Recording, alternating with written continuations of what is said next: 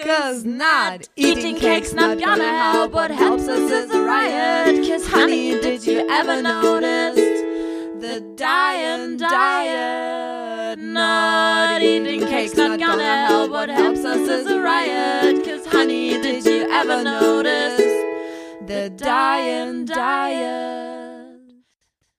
Antipöse Stücke. Ein Podcast mit Katharina Sophie Hautmann und Antje Kröger. Wir wollen einfach jetzt mal loslegen. Loslegen. Loslegen. Kathi kaut noch. Wir fangen an. Das, wir sind im Oktober. ja. Kathi so voller Mund spricht nicht gern.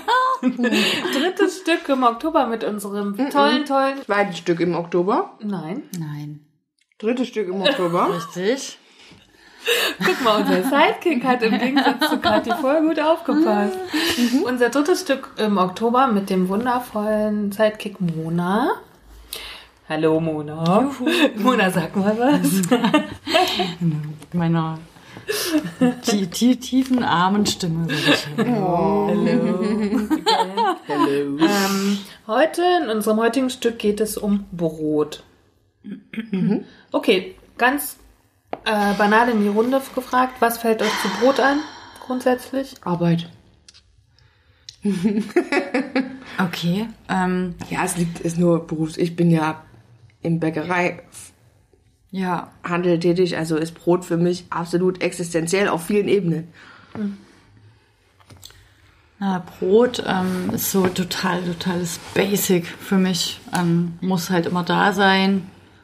Da denke ich auch gleich, wenn du sagst Arbeit, denke ich gleich, wenn ich arbeite, das soll auch nicht essen und der soll auch kein Brot. Für dich gibt's heute kein Brot. Brot und Wasser. Trockenbrot und Wasser fällt mir ein.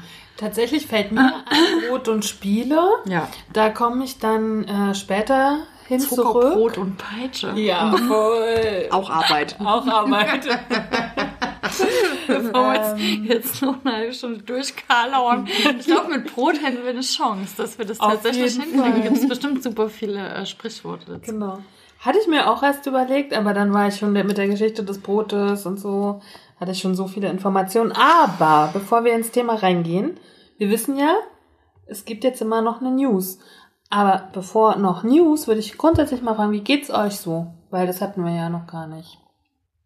Ah, du machst jetzt, ich verstehe. Antje fragt es immer, um mir das Gefühl zu geben, dass ich total empathielos bin, weil ich sie das in den Podcast-Folgen nie frage. Kathi, auf einer Skala von 1 bis 10.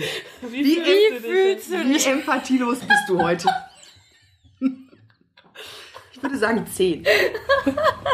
Wie? wir dass man wollen auf Pi. die Frage 42. nur noch mit Pi Die, antwortet. die Frage hat natürlich voll äh, einen Hintergrund, nämlich äh, Katja und mir ging es nicht körperlich nicht so gut. Wir haben ein bisschen ähm, ein bisschen rumdocker, also an uns rumdoktern lassen. Mona grundsätzlich seit unserer letzten Aufnahme. Wie geht's dir? Äh, auch nicht so gut, aber eher psychisch nicht so gut. Also, ja. Also wir haben wie soll ich sagen? Also bei mir nur körperlich, mir geht's psychisch hervorragend. Ja. Äh, bei dir ist Mittel Mittel Party, oder? Ja. Also nee, körperlich geht's mir mittlerweile wieder ganz gut, aber das hat halt so psychische, das hat so Nachgehalt psychisch. Genau. Ja, mir ist umgekehrt, tatsächlich. Also ich habe jetzt die ganzen Verspannungen von dem letzten zwei Wochen Psycho-Kasper am Start. Deswegen dehne ich mich auch die ganze Zeit noch so. Ja, okay. Aber deswegen können wir uns ja vielleicht jetzt irgendwie ein bisschen gut tun gegenseitig mit äh, Arbeit, die gemacht werden muss. Da war sie wieder die Arbeit. Podcasten, Podcasten. So, meine Aufgabe ist es, euch eine News mitzuteilen, liebe äh, Damen. Und ähm, ich habe gestern, als ich so die News suchte, ich, mir, ist- mir, sind, mir sind so tolle Sachen über den Weg gelaufen. Ich muss mich jetzt entscheiden. Und ich habe mich dann äh, entschieden für eine News, die, die mir gestern von der Linken entgegenschwappte. Und zwar in Bezug auf unsere letzte Sendung oder unser letztes Stück, was ja um Landwirtschaft ging. Und da sind ja so viele Dinge für uns gewesen, wo wir gesagt haben, hui, was ist denn hier los? Wissen wir ja gar nichts davon, ne? Ähm, Und zwar gibt es äh, auf Seiten der Linken, also der Partei der Linken, einen Plan gegen Bodenspekulation. Und zwar soll es jetzt nicht mehr, also es würde, ähm, wird von der Linken eine Studie in Auftrag gegeben, damit Großinvestoren äh, nicht mehr einfach Ackerland kaufen dürfen. Das hat folgende Bewandtnis. Im August wurde bekannt, dass über Umwege einer Stiftung eines Aldi-Erben in Thüringen mehrere tausend Hektar Land erworben äh, wurden. Äh, ausgerechnet von einer Firma, an der der ehemalige Landesbauernpräsident umfassend beteiligt ist. Heißt, superreicher Nichtbauer kauft Ackerland im großen Stil. Da haben wir halt wieder die Heuschrecken, ne? So. Und ähm, was halt jetzt passieren soll von der Linken ist, Landwirtschaftlicher Boden soll nicht in den Händen weniger konzentriert sein, schon gar nicht von Investoren, die mit Landwirtschaft eigentlich nichts zu tun haben. Mhm. Weil es gibt eigentlich, das gibt es Gesetze, dass Ackerbau nur von Menschen gekauft werden darf, dürfen, die das auch praktisch bewirtschaften. Ne? Mhm. Jetzt gibt es aber ein, wie sagt man, einen Umweg, so, wenn du den Betrieb mitkaufst dann ist das auf einmal wieder möglich. Mhm. Ne? Und äh, das soll nicht mehr möglich sein. Mhm. Ackerflächen sollen vor allem denen gehören, die vor Ort leben und arbeiten. Mhm. Ähm, und es soll gemeinwohlorientierte Nutzungen zugänglich gemacht werden und am besten auch verbreitet in öffentlicher Hand. Ne, das sind halt alles so die Sachen, die jetzt die Linke anberaumt. Das ist aber überhaupt noch nicht irgendwie in Stein gemeißelt. Ne? Mhm. Die müssen das jetzt ja erstmal wieder irgendwie an, äh, an ihre Fraktionen und äh, in den. Das ist auf Bundesebene sozusagen. Nee, pa passt auf, das ist nämlich so, dass diese Geschichte muss äh, im Bundesland geklärt werden. Also das mhm. ist Ländersache. Mhm. mhm.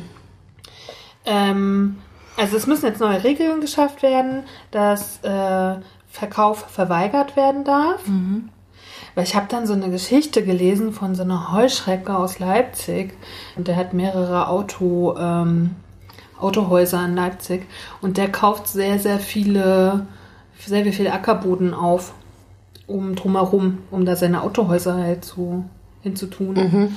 Ne? Und der hat letztes Jahr vom Bauernverband die Heuschrecke 2019 verliehen bekommen. Ähm, als Zeichen des Ungeziefers sozusagen. Genau, mhm. genau. Ähm, also es soll auf jeden Fall verweigert werden, dass äh, das dorthin verkauft werden kann. Ne? So, das finde ich schon echt spannend, dass wieder nur eine Partei, wo sind da die Grünen, frage ich mich zum Beispiel. Da müsste das ja sozusagen im, äh, im also ist das ja im Konzept der Grünpartei ja schon veranlagt. Das ist ja der ihr Thema. Ja, aber äh, das habe ich mich, das frage ich mich schon ewig. Also hm. bist du mal zu irgendeiner Landtagswahl oder Bundestagswahl irgendwohin über Land gefahren? Also durch eine ländliche Gegend und hast mal ja, geguckt, ob du irgendwo ein Plakat von den Grünen siehst. Tatsächlich, das habe ich 2017 äh, gemacht, ja. Also, und, und, und, da hast du ein Plakat von nee, nee, aber ich bin, nee, ich bin 2017 hm. über Land gefahren, äh, weil ich genau deswegen dort Fotos gemacht habe. Okay. Und das, du hast recht. Mhm. Sehr, sehr viele Plakate der CDU. Und die AfD gab es gar nicht, oder wie? Als Plakat nicht, nee. Okay. Echt? Nee. Weil ich habe das jetzt, äh, diese Fotoserie bin ich gerade in Bearbeitung. Mhm. Und da habe ich sehr, sehr viele Wahlplakate, aber kein AfD-Plakat, nee. Ist ja spannend. Brauchen ja. die das gar nicht mehr da oben? Ja. Vielleicht war ich nicht in den richtigen Gegenden. Sind schon total gefestigt. Aber was ich, was ich halt äh, damit sagen will, ist irgendwie, was ich nicht verstehe, ist grundsätzlich schon wieder, warum gibt es diese Schlupflöcher? Ackerboden, wenn ich den kaufe, ist der sowieso subventioniert. Ne? Mhm. Und das ist ja genau der Punkt. Ne? Jetzt kommen da diese blöden Aldi-Erben, wir hatten mhm. ja auch Aldi im vorletzten Stück, ne? und kaufen hier wie bescheuert Ackerboden auf so in den Ostländern, weil der ja hier noch viel günstiger ist grundsätzlich als im Westen und auch noch, noch hoch subventioniert ist. Was machen die denn damit? Da bauen die irgendwelche Hallen drauf doch oder so. Oder was, was machen die denn sonst damit? Die bewirtschaften die noch nicht ackerbautechnisch. Das kann ich mir nicht vorstellen. Naja, selbst wenn sie ihn bewirtschaften, ist ja dann wieder die Frage, wo die Kohle dann hinfließt. Ja. Also selbst wenn sie es bewirtschaften würden, dieses Land, dann ist ja die Frage, wo diese Einnahmen generiert werden, auf welchem, in welchem Land die dann auch wieder auftauchen, steuerlich gesehen zum Beispiel. Ja, das ne? stimmt. Ich habe noch gefunden, also äh, mit diesen, mit diesen, äh, also im, mit diesen Aldi-Typen, ähm, durch Bewirtschaftung und Verpachtung von Land lassen sich noch einträgliche Renditen erzielen, die sozusagen mit Wohnraum Ja, oder so halt nicht mehr Ja. irgendwie geschafft werden. Ne? Ist also einfach eine Investitionsgeschichte. Mhm, klar. ne? Und aber dann kommen wir darauf zurück, was wir im letzten Stück über das Landwirt, über die Landwirtschaft gesprochen haben. Ne? Es ist ja nötig, diese Lebensmittel zu produzieren. So, und jetzt kaufen da aber Leute das auf, um Rendite daraus zu ziehen. Ja, ja, dass, dass das keinen logischen Gesetzen folgt jetzt Ja. im, Sinne der Menschheit, das ja ist, ist klar. Ja, aber ich finde, Also also, was, was, mir, aber- ja, aber was mir dadurch auffällt, seitdem ich mit, mich mit dieser Landwirtschaft beschäftigt habe, ich lese ja die Zeit und ich lese noch ein paar andere äh, äh, Tageszeitungen, nicht jeden Tag, aber schon, dass mir jetzt diese ganzen Themen ständig anspringen. Ne? So vorher gar kein Interesse gehabt oder nicht, obwohl ich in Mecklenburg-Vorpommern aufgewachsen bin, nicht sehr viel mit Landwirtschaft zu tun hatte. Ne? Ja. Und jetzt äh, springt mich's an. Aber schon wieder so ein schwieriges Thema. Ganz kurz noch eine ganz kurze News, von der ich, von der ich eure Meinung hören möchte. Die kommt aus der Wirtschaftswoche, aus der neuesten Ausgabe. Da gibt es eine kleine Kategorie, die heißt Start-up der Woche. Ne? Okay. Und da gibt es einen Startup aus München, das heißt Fuji. Food, wie Food und dann G, Fuji. Mhm. Gründer, so vier junge Kerle, 2012 gegründet. So. Was ist Fuji? Wir haben den Lebensmittelautomaten neu erfunden. Mit unseren Geräten verkaufen wir ultra frische Speisen und Getränke vom Sushi über Salat bis hin zum Estragonhühnchen mit Süßkartoffelpommes. Der Kunde kann die Mahlzeit direkt an einem großen Touchscreen ordern oder sie in unserer Smartphone-App bis zu sechs Stunden reservieren. Wir können außerdem wie im Onlinehandel automatisch Preise senken, wenn die Ware abzulaufen droht. So soll die Wegwerfquote auf unter 10% fallen. Üblich ist sonst in Deutschland eine Quote von 40%. Und das Angebot wird durch lernende Algorithmen an jedem Standort permanent optimiert. Und wo stehen die dann? An Flughäfen, in Kantinen, in Schulen, in Universitäten, an öffentlichen Plätzen. Und wie kommt das Essen dahin? Genau, das ist, sind gute Fragen. So. Ja, Sitzt ein kleiner Koch drin im Automaten. Die App kommt so, ich bestelle. Nee, aber grundsätzlich, wenn ich mir vorstelle, ich ziehe mir aus dem Automaten ein Estragonhühnchen Süßkartoffelpommes, das ist echt weg, weil, also es ist so weit weg von meiner Re- Lebensrealität, dann beschäftige ich mich lieber mit Bodenversiegelung und Agrarflächen, ehrlich gesagt. Wann ist es? 2012 haben wir das gegründet. Genau. Hast du was gefunden darüber, wie es läuft? Sie haben zwölf Mitarbeiter, nee, 2016, Entschuldigung. Mitarbeiter zwölf und es war jetzt sozusagen Start-up der Woche in der neuesten Ausgabe der Wirtschaftswoche. Ach so. Na, und da steht natürlich auch was über Kapital, das wollte ich jetzt, weil mir geht es jetzt nur um den Inhalt. Brauchen wir diese Automaten? Naja, letztendlich ist es ja die Frage nach vorn oder zurück. Ne? Also ich finde, das steckt in ganz vielen Sachen, die wir gerade besprechen. So versucht man sozusagen jetzt wieder die bessere technische äh, Lösung dieser ganzen Scheiß-Misere, die wir uns da in den letzten 50 Jahren ans Knie gebacken haben, irgendwie über Technik aufzulösen. Äh, oder sagt man an einer bestimmten Stelle, okay, das hat jetzt nicht so gut funktioniert, wir müssen jetzt irgendwie wieder zurück zu alten Traditionen, die vielleicht äh, mit Lebensmitteln ganz anders umgegangen sind und auch ganz anders damit gehaushaltet haben, weil damit sind wir irgendwie besser gefahren. Also das ist, glaube ich, die grundsätzliche Frage und ich habe darauf keine Antwort. Also ich weiß nicht, ich weiß, habe nicht das Gefühl, dass ich genug weiß darüber, ähm, ist das überhaupt möglich, so ein Zurück? Weil da habe ich meine totalen Zweifel dran. Da würde ich sofort sagen, das ist für ein paar Leute möglich. Und äh, da war ich mir bei der ersten Sendung noch nicht so richtig sicher. Da habe ich irgendwie mehr so aus dem Gefühl geredet. Heute, nachdem ich so ein paar Texte dazu gelesen habe, wie sich Wissen auch verbreitet und wo, was dafür notwendig ist, dass du sowas überhaupt weißt, würde ich irgendwie sagen, okay, das, das ist nur eine bestimmte, eine, einen bestimmten Teil der Bevölkerung mhm. zugänglich, dieses, dieses Wissen. Und mhm. entweder man muss es halt so machen, dass man es technisch äh, so nach vorne treibt, dass die Leute sich, dass die Technik uns die Entscheidung, bei der wir immer falsch entscheiden, abnimmt. Mhm.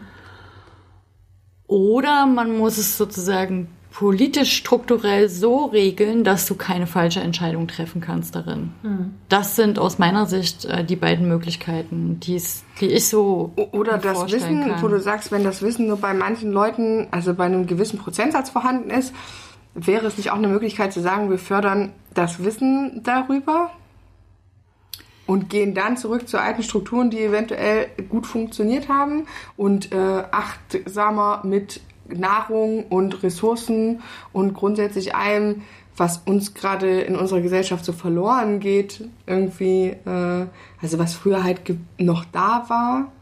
Da würde, da würde ich, würde ich wieder die Frage aus dem ersten Podcast stellen. Da würde ich sagen, okay, das sind alles, äh, das sind Wissen, das ist Wissen, äh, was aus einer Zeit stammt, in der wir wesentlich weniger Menschen auf diesem Planeten waren. Mhm. Und diese Entwicklung, die kriegst du erstmal, glaube ich, in der nächsten Zeit nicht rückläufig mhm. hingebaut. Und wo komme ich denn da raus, wenn ich da weiterdenke? So, da will ich nicht hin. Also mhm. ich will nicht dahin, dass ich sage, okay, jetzt dann lasst uns mal irgendwie so die Hälfte der Leute vielleicht wegsterben, weil dann haut es auch wieder besser hin mit unserem alten Wissen oder so. Mhm. Oder ja, äh, Was, ich, ne, wo, ich habe zwei ich Probleme mit diesen Automaten. Meine, mein erstes Problem ist diese ständige Verfügbarkeit von Ja, Essen. klar, na klar. so, ist, und das ja. zweite ist, also ich denke gar nicht in diesen Dimensionen, wo ihr jetzt gedacht habt, sondern mhm. ich denke halt einfach, warum muss alles ständig verfügbar sein? Warum muss ich das auch sechs Stunden vorher vorbestellen? ne? Was, also, warum kann ich nicht spontane Essensentscheidungen treffen? Ne? Das kann ich natürlich, wenn ich den Automaten vor der, ne, so, dann kann ich das tun, aber sozusagen mit dieser Vorbestellung, ich lasse mir mein Hühnchen da sechs Aber widerspricht das nicht das eine dem anderen, wenn ich sage, ähm, ich, wenn ich spontane Essensentscheidungen treffe, dann muss ja das, was ich essen möchte, irgendwie verfügbar sein. Weißt du, wie ich meine? Du sagst, mhm. du möchtest nicht, dass das Essen grundsätzlich permanent verfügbar ist, willst aber auch spontan sein in deiner Entscheidung. Ich sage nicht, ich möchte das. Ich naja, sage nur, ich habe meine Kritik ist eine komplett ständige Verfügbarkeit von Essen. Mhm. Ne? So. Aber diese Kritik habe ich auch an mich, wenn ich am Zuggleis stehe. Da stehen mhm. ja schon zwei Automaten mit mhm. Snickers und Mars und so. Ne? Und da schon ziehe ich mir das, obwohl ich das gar nicht möchte, aber das Angebot ist halt da. Ne? Mhm. Und man kann ja nicht immer sagen, dass dann, dann bist du zu schwach. Das ist ja Quatsch halt, ne? Mhm, Sondern, das sehe ich auch so. so Sagte und, ich und griff zu den Bananen. aber für mich ist nicht nur ständige Verfügbarkeit, sondern vielleicht noch ein wichtiger, wichtiger Punkt ist dieses Mm, ich habe dann keine Bindung mehr, ne? Mhm. Estragon-Hühnchen. Ja, ja. So. Mhm. Ne?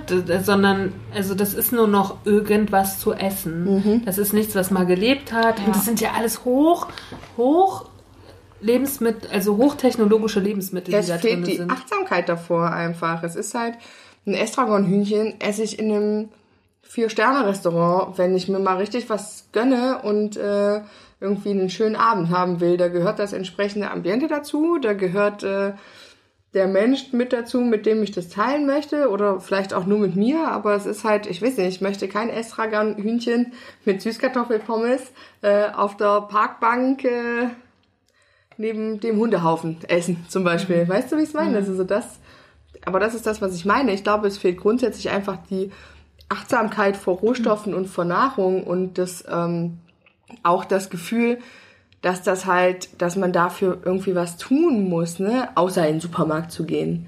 So, und Ich hatte ein krasses Erlebnis diese Woche. Ich habe äh, kein warmes Wasser in der Küche aus verschiedenen Gründen und habe dann meinen 5-Liter-Eimer genommen und habe das im Bad heiß praktisch geholt und habe das da reingegossen. Ne? Und habe so gedacht, krass, das sind jetzt 5 Liter Wasser. Also mir war in dem Moment so klar, was 5 Liter Wasser sind. Ja. Und wir hatten ja im letzten Stück dieses 1 Kilogramm Rindfleisch braucht 1000 Liter Wasser. Da stand ich da und habe gedacht, ach du Scheiße, ein Kilogramm. Das ist ja nicht, ne, früher habe ich locker 500 Gramm Hack an einem Abend gegessen. So. Das ist ein halbes Kilogramm. Das hatte dann in dem Moment, wenn es Rinderhack gewesen wäre, 500 Liter Wasser gebraucht. Das heißt, fünf 50 Eimer. 50 solcher Eimer nur für mein Abendessen. Da war mir echt, das war mir so krass bewusst. Und das ist ja sowas. Ich habe ja aufgehört, Fleisch zu essen aus einer gesundheitlichen Geschichte für mich. Und jetzt hat sich das seit, würde ich sagen, vier Monaten für mich so krass gewandelt. Und ich habe auch Texte gelesen in dieser Woche, dass irgendwie kein Fleisch zu essen einfach wirklich für mich eher was Politisches ist mittlerweile. Und auch gar nicht dem Tierwohl oder so, sondern wirklich diese politische Geschichte. Ich möchte, dass mit dem Wasser Ja, ja. andere Dinge gemacht werden. Ja. So. Und das ist mit mir diese Woche passiert. Und zwar nur, weil ich kein warmes Wasser in der Küche hatte. Das war so ein tolles Gefühl. Also nicht toll, weil ich mich jetzt feiere, sondern weil ich es verstanden habe. Erst durch den Eimer ist mir so bewusst geworden, wie viel ist das überhaupt? Weil sonst sind Zahlen so megamäßig abstrakt. Ne? Wir, Ja. wir schmeißen so mit krassen Zahlen um. Wie viele Menschen sind wir, wie viele Milliarden, Billiarden. Ich kann mir da immer so wenig vorstellen. Und aber wenn man sowas dann vor sich hat, ne, dann weiß man auf einmal, wie viel da man so verbraucht. Und ich habe gedacht, so meine Oma wäre stolz auf mich. Und ich finde, ich habe die Erfahrung gemacht, ich muss ja jetzt tatsächlich gerade regelmäßig kochen und kann nicht mehr so einfach mal zum Dönermann oder mir eine Pizza bestellen oder wie auch immer, weil es gerade bei mir ein bisschen darauf ankommt, darauf zu achten, was nehme ich für Nahrungsmittel zu mir, ähm, was ist da drin, ähm, wie viel Zucker ist enthalten und so weiter. Und das hat man natürlich am besten im Griff, wenn man selber kocht, ne? Und wenn man aus frischen Zutaten selber kocht. Mm. Und das mich hat es tatsächlich auch ähm, Achtsamkeit vor Lebensmitteln und auch vor die vor der Zeit, die man da einfach investieren muss, weil ich habe ähm, früher, wenn wir wenn, ich unterwegs war und dann abends gedacht habe, boah, jetzt ist schon so spät, jetzt habe ich eigentlich auch keine Lust mehr zu kochen, dann bist du halt losgegangen und hast dir in der nächsten Ecke einen Döner geholt oder bist halt losgegangen und hast ähm, keine Ahnung irgendeinen anderen irgendwas anderes schon bereits für dich zubereitetes Essen äh, gekauft. Und es war halt da und es hat dich halt in dem Moment irgendwie befriedigt und satt gemacht, aber ähm, zu wissen, was dahinter steckt. Und da habe ich das ja noch nicht selbst angebaut, ja. Da könnte man jetzt sagen, okay, ich nehme das jetzt mal noch aus meinem Garten, den ich bewirtschafte, ne? Ähm, dann wüsste ich noch mehr, wie viel Zeit grundsätzlich in Lebensmitteln steckt. Aber alleine schon darüber nachzudenken, das und das muss ich besorgen, um das und das Gericht, was ich jetzt halt, worauf ich Lust habe, zuzubereiten und mich dann in die Küche zu stellen und den ganzen Kram selber zu schneiden und zu schnippeln, in die Pfanne zu kloppen, das alles irgendwie noch abzuschmecken. Das ist ja alles, das ist ja alles ein Aufwand eigentlich, wo man denkt, krass, ich betreibe das jetzt halt seit äh, fast zwei Wochen jeden Tag und denke mir, Gott sei Dank habe ich die Zeit aktuell, ne? Also wenn das ist ja wirklich ein, das ist ja wirklich ein Aufwand und das macht mich aber so ich schmeiß davon auch nichts weg. Ich koche dann jetzt echt bewusst wenig. Du weißt ja jetzt auch, wie das mit dem Wegschmeißen und dem ne? Ja. Lebensmitteln ist. Aber grundsätzlich war ja mein Tenor immer, dass ich äh, in Massen denke, weil einfach das ja grundsätzlich mein, mein Ess, meine Essstörung ist, dass ich dieses Gefühl von ganz viel brauche. Mm, Das mache ich jetzt einfach nicht, weil ich mir halt denke, krass, das ist, und es ist ja immer was übrig geblieben und es war immer zu viel und ähm, ich, das habe ich mir gesagt, nee, dafür ist es einfach zu viel Arbeit. So, um damit so verschwenderisch umzugehen. Ich würde gerne da auch nochmal eine Frage an Mona stellen, so halb privat, halt, halb, halb so BEL äh, bezogen. Ich habe auch in einer Zeitschrift ein, ich glaube in der Geo war das oder so, wo es um die Klimakrise geht und was können wir tun als Gesellschaft, aber was muss auch die Politik tun natürlich. Ne? Und da war ein Argument, äh, jeder kann mit Nahrungsverzicht Verzicht äh, der Klimakrise entgegentreten. So, jetzt ist meine große Frage, okay, wenn ich jetzt sage, okay, ich möchte, also ganz banal will ich jetzt sagen, okay, ich möchte die, das, ich möchte alles retten, weil ich möchte, dass eure Kinder noch auch leben oder Ja. zur ganzen Nachfrage. So, jetzt fange ich halt an mit meiner Sucht, versuchen zu verzichten. Hm. Finde ich schwierig. Also, weißt du, dass, ähm, also dass, dass wir jetzt, also können wir von diesem persönlichen, also da müssen wir anders, müssen wir vom persönlichen Schicksal wegdenken? Und wie ist denn das überhaupt möglich? So vielleicht. Also dazu würde ich auf jeden Fall zuerst sagen, wenn du eine Essstörung hast, dann hast du eine Erkrankung. Ne? Also du bist sozusagen an einer bestimmten Stelle, hast du andere Voraussetzungen im Umgang mit der Welt, die um dich rum ist, als jemand, der diese Essstörung nicht hat. Das heißt, äh, für jemanden, der eine Essstörung hat, bedeutet zu verzichten, und zwar egal welche Essstörung er hat, was anderes als für einen Menschen, der keine Essstörung hat.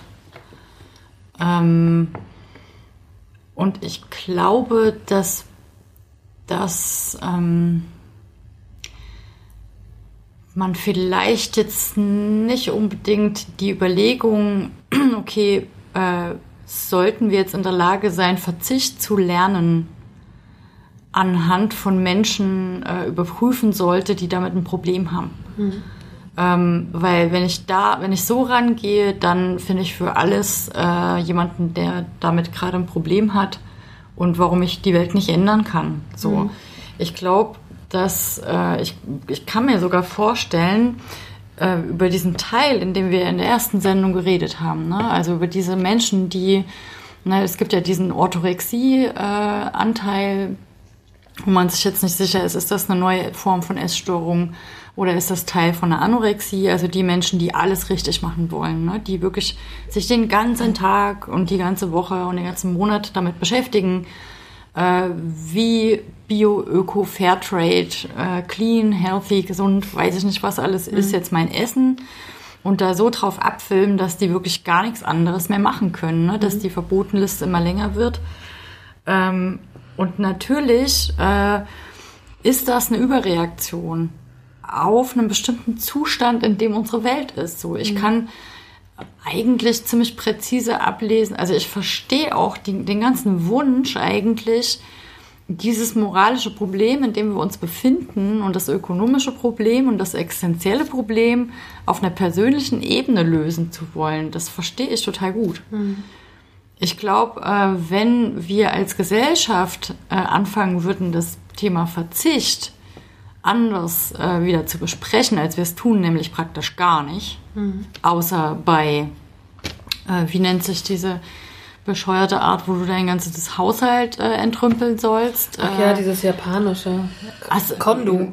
Genau, Marie Kondo, die Minimalismus. jetzt original, die jetzt original aber wieder, ne, ähm, als ein Jahr später oder so ihre eigene Kollektion von Dingen auf den Markt wirft, die du jetzt irgendwie wieder kaufen kannst. So, Okay. also alles, was wir verzichten und wo wir Räume leer räumen von Produkten, das, äh, das ereignet sich ja eigentlich gerade nur, um Platz zu machen für die neue nächsten. Produkte. Und das ist ja überhaupt nicht die Idee. Also es geht ja um was ganz anderes. Aber also ich glaube, die kapitalistische Idee ist so weit weg von dieser Verzichts, äh, von diesem Verzichtsgedanken, dass sie eigentlich nur, wenn sie schon mal an Verzicht denkt, dann muss sie den Verzicht als solches auch wieder besonders schick verkaufen. Also äh, es gibt ja ganz viele Produkte, die, weil sie weniger haben, irgendwie teurer und schicker und hipper sind.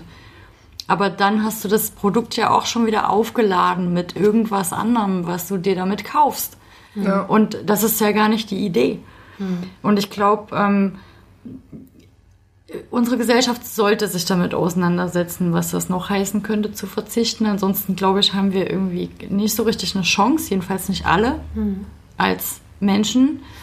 Ähm, und ich glaube, wir sollten das nicht daran überprüfen, wie Menschen mit einer Essstörung damit umgehen können. Okay. Vielleicht ist sogar der Teil, der darauf so krass reagiert und deswegen eine Essstörung ausbildet, vielleicht könnten die sich an der Stelle sogar auch ein bisschen entspannen, ne? wenn die ganze Gesellschaft mal irgendwie in die Richtung ein Stück geht. Dann würde ich einfach eine, eine ganz äh, private Frage dranhängen. Auf was könnt ihr gut verzichten? Bei was ist es schwierig? Essen? Nee, grundsätzlich. Grundsätzlich. Also wo fällt es total leicht zu verzichten für euch? Und wo wird es richtig schwierig? Kathi guckt mich mit ihren großen Ja, nee, ich glaube, ich glaube, das ist grundsätzlich eine schwierige Frage, weil die Dinge, die für einen leicht sind zu verzichten, die hat man, glaube ich, nicht in seinem Leben.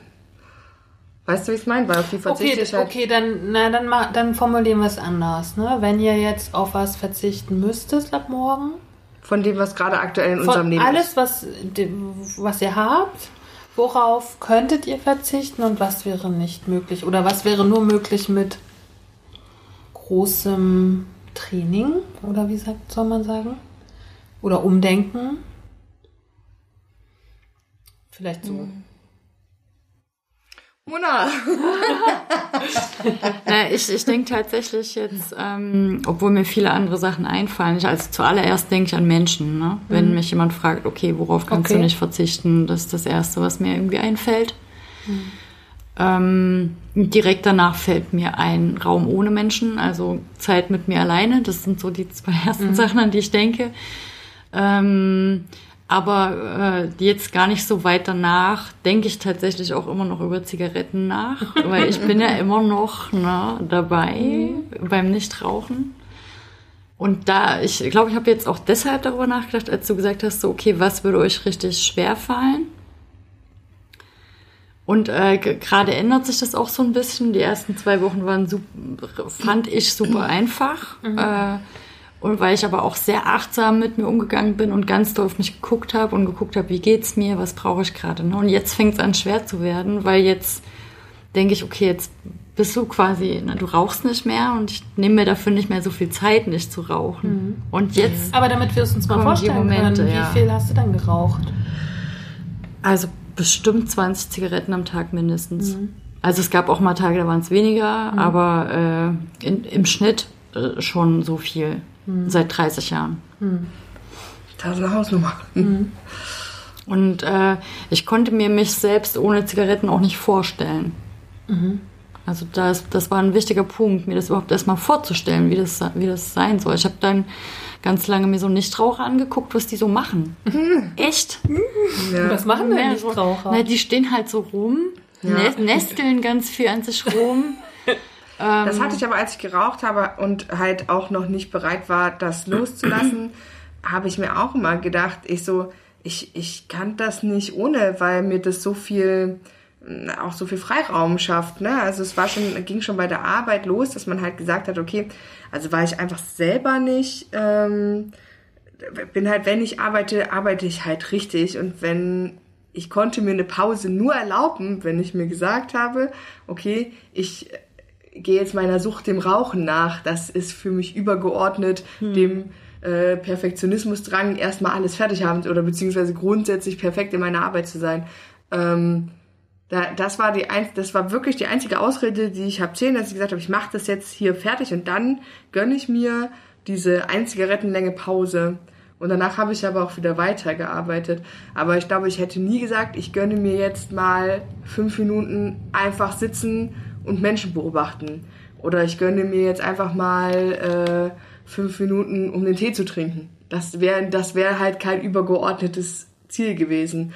Selbst Essen in dem Kontext nicht. Also selbst Essen, was dann tatsächlich für mich eigentlich die größte Sucht ist, war kein Argument dafür zu sagen, ich höre jetzt auf zu arbeiten. Aber Rauchen war das. Und ich konnte mir ganz lange nicht vorstellen, wie das ist, ohne diese Ausrede in Anführungsstrichen mir Auszeiten zu gönnen, so abzuschalten, an nichts denken zu müssen, einfach mir das Recht zu nehmen, auch mal kurz nicht, nichts machen zu müssen. Das war, das war bei mir auch ein, ein echt ein schwieriger psychischer Knackpunkt, um damit aufzuhören. Aber das, irgendwann hat sich das erledigt gehabt. Okay, aber worauf kannst du morgen verzichten, wenn du musst? Ja, Und das was ist- würde dir super schwer fallen? ich hätte, glaube ich, vor drei Wochen noch gesagt, dass ich äh, ganz, ganz schwierig auf äh, Süßigkeiten und Essen verzichten kann. Stellt sich aber gerade raus, dass das nicht so schwer ist.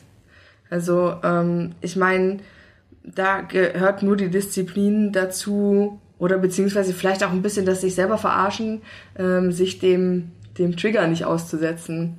Also für mich, also jetzt gerade ist es halt echt schwer, wenn hier so Sachen da sind, die ich gerne esse oder wo ich halt sage, okay, hier ist jetzt immer dieser Reiz des Snackens da, dann, dann fällt mir das schon schwer darauf zu verzichten. Ähm, und schaffe ich auch grundsätzlich nicht, merke ich ja gerade. Aber zu Hause habe ich damit zum Beispiel gar kein Problem, weil ich einfach sage, ich habe das nicht da und solange es nicht da ist und mir nicht im Blickfeld ist, äh, habe ich gar kein Problem damit, darauf zu verzichten. Also es ist schon manchmal dann dieser Moment, dass ich sage, boah, jetzt hätte ich richtig Bock auf ein Gummibärchen. Und dann denke ich mir, ja, hast aber jetzt halt die Arschkarte, ist keins da. Dann Okay. nimmst halt ein Stück Gurke. Ich grätsche jetzt hier rein, sonst wird es zu. Du, ich, heute bin ich mal die Frau, die Ja, ich auf die auch Zeit schon. Ich, ich, könnte, ich könnte niemals auf meine Wohnung verzichten. Oder das würde mir wirklich, da würde ich ein Problem kriegen. Wenn ich keinen Rückzugsraum mehr hätte. Das wäre das, wär das Ding, wo ich. Das geht mir ähnlich. Aber Kathi, was wäre noch, wo du sagst, da könnte ich morgen jetzt von meinem jetzigen Stand sofort drauf verzichten? Das war ja noch die zweite Frage. Boah, das ist so schwierig. Naja, hau doch mal was raus, wo du sagst, so, da kann ich drauf verzichten. Ich könnte auf meinen Fernseher verzichten, glaube ich. Super. Ja, und aber ich glaube, weil da würde ich andere Dinge finden, mit denen ich mich beschäftigen könnte. So, jetzt aber zu Brot würde ich denken, ne? Ja, ich möchte auch noch mal sagen, worauf ich verzichten könnte. Du hast die Frage gestellt, du darfst ja darauf nicht antworten. Ich habe die ja nur gestellt, damit ich darauf Ach so, antworten und hast dich schon ge geärgert, dass wir so viel erzählen, ne? Ich verstehe das ist das. total Quatsch, weil die war total ähm, äh, aus dem Moment gegriffen. Aber tatsächlich fallen mir gerade nur zwei Sachen ein, auf die ich überhaupt nicht verzichten möchte. Da geht mir das auch mit dem Wohnraum und dem Schloss sozusagen, in dem man lebt. Und was ich durch Corona halt einfach gemerkt habe, die Reisen. Also es wird immer schlimmer. Umso länger ich eingesperrt bin, umso schlechter geht's mir. Aber das ist ja wie so mit so einem Tiger hinter den, hinter den Stangen. Ja, so. Also nimm, nimm mir was weg und dann will ich es vor allen Dingen haben. Aber ich merke halt auch einfach, wie die Reisen mir fehlen. Und wenn ich auf was verzichten muss ab morgen, aus irgendwelchen Gründen, dann würde ich, weil es mir auch sehr, sehr schwer fällt, auf den Rausch verzichten, habe ich mir gerade überlegt. Weil dann ist die Klarheit in meinem Leben mir doch wichtiger als der Rausch. Aber ich liebe den Rausch schon. Aber es muss ja auch anstrengend sein, auf was zu verzichten. Ne? So. Aber muss es das? Finde ich auch. Verzicht, also na, wenn ich jetzt sage, ich darauf verzichte ich schnell, dann bedeutet mir das ja vielleicht nicht so viel. Na und? Aber weißt du, wie viele Sachen wir haben, äh, wo es eigentlich. Ja, aber ich verzichte ja schon auf so viel. Ich habe kein warmes Wasser. Und ich habe keine Heizung. Ja, aber das habe ich vorhin gemeint mit die Dinge, die Dinge, auf die ich halt tatsächlich einfach leicht verzichten kann, die habe ich halt grundsätzlich, glaube ich, nicht in meinem Leben. Deswegen fällt es mir schwer zu sagen, auf was könnte ich ab morgen verzichten, was da aber deswegen ist. habe ich das ja so ein bisschen jetzt auf, ausgebaut. Ich möchte auch nicht auf den Rausch verzichten. Aber wenn jemand sagt, du musst ab morgen auf was verzichten, dann würde ich mich für die Klarheit in meinem Leben entscheiden und nicht für den Rausch. Also als ich äh, reisen war in Asien, da bin ich ja mit so einem ganz großen Rucksack losgefahren und dann habe ich hat mich so genervt, dass ich dann äh, die Challenge hatte, jede jedes also in jeder Unterkunft habe ich was zurückgelassen, was ich nicht brauchte. Oh, das ist ja er- toll. Hatte er ja schon nur einen Rucksack voller Sachen, ne? Ja. Sind wir wir sind schon Nee. wir müssen jetzt über Brot reden. Nein, Ja. ich, aber die Geschichte möchte ich hören. Das ist eigentlich schon zu Ende. Also, es war ganz, es wurde immer Bist du leichter. Marie Kondo-mäßig Es angekommen? wurde immer leichter. Ich bin Marie Kondo-mäßig angekommen und ich bin dann, habe das tatsächlich auch beibehalten, dann noch eine ganze Weile. Ich habe dann, als ich in Leipzig wieder ankam, in so einem vier oder fünf Quadratmeter Zimmer gewohnt. Also super klein, war nur ein Bett drin und äh, eine Tasche. Oh, ich finde das super. Auf meinen Reisen habe ich ja auch immer nur meinen Rucksack und meinen Koffer. Und dann denke ich mir, und meine Kameras und mein Laptop. Diese Sachen, mehr brauche ich für mein Leben Existenzielle nicht. Sachen, auf die ich nicht verzichten möchte. Oh, jetzt aber. Brot. Also, sehr schön. Sehr schön. Um mal eine Überleitung zu schaffen. Was haben dann Brot und Bier gemeinsam, Mädels? Oh, das große Schweigen. Das Getreide als Grundlage? Ja. Die gleichen äh, Zutaten, nämlich Getreide, Wasser und Hefe. Und Aber den Gärungsprozess. Wie in so einer aber, ist, aber ist in jedem Brot Hefe? Beide Produkte basieren auf den gleichen Zutaten, Getreide, Wasser und Hefe. Auch finden in beiden Fällen Gärungsprozessen statt. Daher heißt es auch, Bier ist flüssiges Brot. Im Mittelalter gab es nach dem Backtag einen Brautag. Das Bier entstand dabei aus dem Brot. Es wurde mit Brot angesetzt. Ein Beleg dafür findet man auch in dem Märchen Rumpelstilzchen. Heute back ich, morgen brau ich. Und diese und viele, viele, viele, viele, viele andere ganz, ganz tolle Infos kann man äh, beziehen auf der Seite www, jetzt muss ich es nur kurz gucken, brotregister.de oder auch Deutsches Brotinstitut e.V. Mona? Was? Mona ist ganz so, hm, hallo? Bist du noch dabei? 40 Minuten geredet. Wir haben schon 40 Minuten geredet und haben noch Haben nicht mal über Brot geredet. Brot, und ich möchte, weil wir es am Anfang wirklich ein bisschen verpasst haben, weil ich, ich stelle mir gerade vor, irgendwer hört uns heute zum ersten Mal. Also die antipösen Stücke sind ja eigentlich zu zweit, aber im Oktober haben wir den tollen Sidekick Mona bei uns. So. Und wenn Wenn ich jetzt nicht so wichtig, ich finde das Brot doch, wichtig. das Brot ist auch wichtig, aber wer, also, ihr seid darauf könnte ich gut verzichten. Ja, aber wir müssen noch erklären, warum du hier bist und warum du immer wieder Was sagst was. so. Jetzt geht das Wer schon wieder los. wer ist eigentlich diese Frau, die da immer zu wieder irgendwas sagt? So, ich mache aber gleich weiter mit dem Brot. Laut der Gesellschaft für Konsumforschung kaufen private Haushalte in Deutschland im Jahr rund 1,681 Tonnen Brot. Warte mal, Das- 1,6. Passt auf, jetzt sage ich euch, wie das pro Kopf ist und dann müsst ihr mir sagen, ob ihr das viel oder wenig findet. Also 2018 hat jeder Deutsche im Schnitt 45,5 Mal Brot gekauft. Dabei wurden, passt auf, pro Kopf 21,2 Kilogramm erworben. Also rund 20 Kilogramm im Jahr pro Kopf. Gestern hat sich die Zahl mir Voll wie? Das ich Hab ich finde auch gedacht. habe ich auch gedacht. Das kann ich mir nicht Das sind 40 vorstellen. Brote, ne? Also wenn ein Im Jahr halt. Im Jahr, genau, pro Kopf. Das würde ich im halben Jahr vielleicht schaffen. Also wenn man sich, muss man vielleicht mal rechnen, wenn, mm, Also du kannst ja meine Brote dazu nehmen, weil ich habe ungefähr zwei im Jahr. Du isst wohl nicht so. Das Ich wollte ich dich eben Brot. fragen. Das hast du nämlich vor, bevor wir anfangen, angefangen Ja. haben aufzuzeichnen gesagt, Ja. dass du Brot nicht. Ich mag Brot überhaupt nicht leiden. Ähm, also Brötchen Was hat's zum dir Frühstück. getan? ich wollte wollt gerade sagen, ich glaube, da ist vielleicht ein bisschen der Knackpunkt, dass weniger Leute Brot kaufen, dafür mehr Brötchen. Genau, das Ich zählt unter Kleingebäck. Genau, und ne? ich glaube Ah, grundsätzlich, dass okay. der, dass der Teigwarenabverkauf also nur auch Sprich die Bäckerei-Fachverkäuferin. Ja. Jetzt kommt hier Fachjargon mal rein, ne? Das ist immer dieses Rumgestümper. nur, ge nur gefühlt, ich habe keine Zahlen, dass der deutlich, deutlich mehr pro Kopf ist. Es gibt auch keine guten Zahlen. Also habe ich auch gelesen darum, weil Hm. das in dieses Kleingebäck so viel zählt, dass die das gar nicht auseinanderhalten können. Also das, das, das Gefühl von dem, was ich täglich verkaufe, ist schon ähm, kleinteilig, also Brötchen und ähm, auch, auch süße Backwaren und sowas geht aber in erster Linie wirklich Brötchen, vom Weizenbrötchen über Roggenbrötchen, über Meerkornbrötchen, geht deutlich besser als Brot. Also Brot ist schon, also Brot kaufen ähm, Familien. Also da ist, so klassisch wirklich für die Brotbüchse, für die Schule, für die Arbeitsstulle. Aber jetzt ähm, Stulle. Sehr schön das Wort. Finde ich gut. ja, aber für ich glaube für den ähm, für den Snack zwischendurch, für das ähm, Frühstück am Morgen, also die Sachen, wo wo eigentlich so traditionell früher Brot gegessen wurde, hat das Brötchen wirklich krass abgelöst. Ja. Ich möchte zwei Sachen sagen. Erstens, warum ich kein Brot mag. Und zweitens, Mona, wir hatten es ja in der letzten, im vorletzten Stück schon mal zur DDR. Weißt du noch, was Brot und Brötchen in der DDR gekostet haben? Nichts, quasi. Ja, aber weißt du es noch?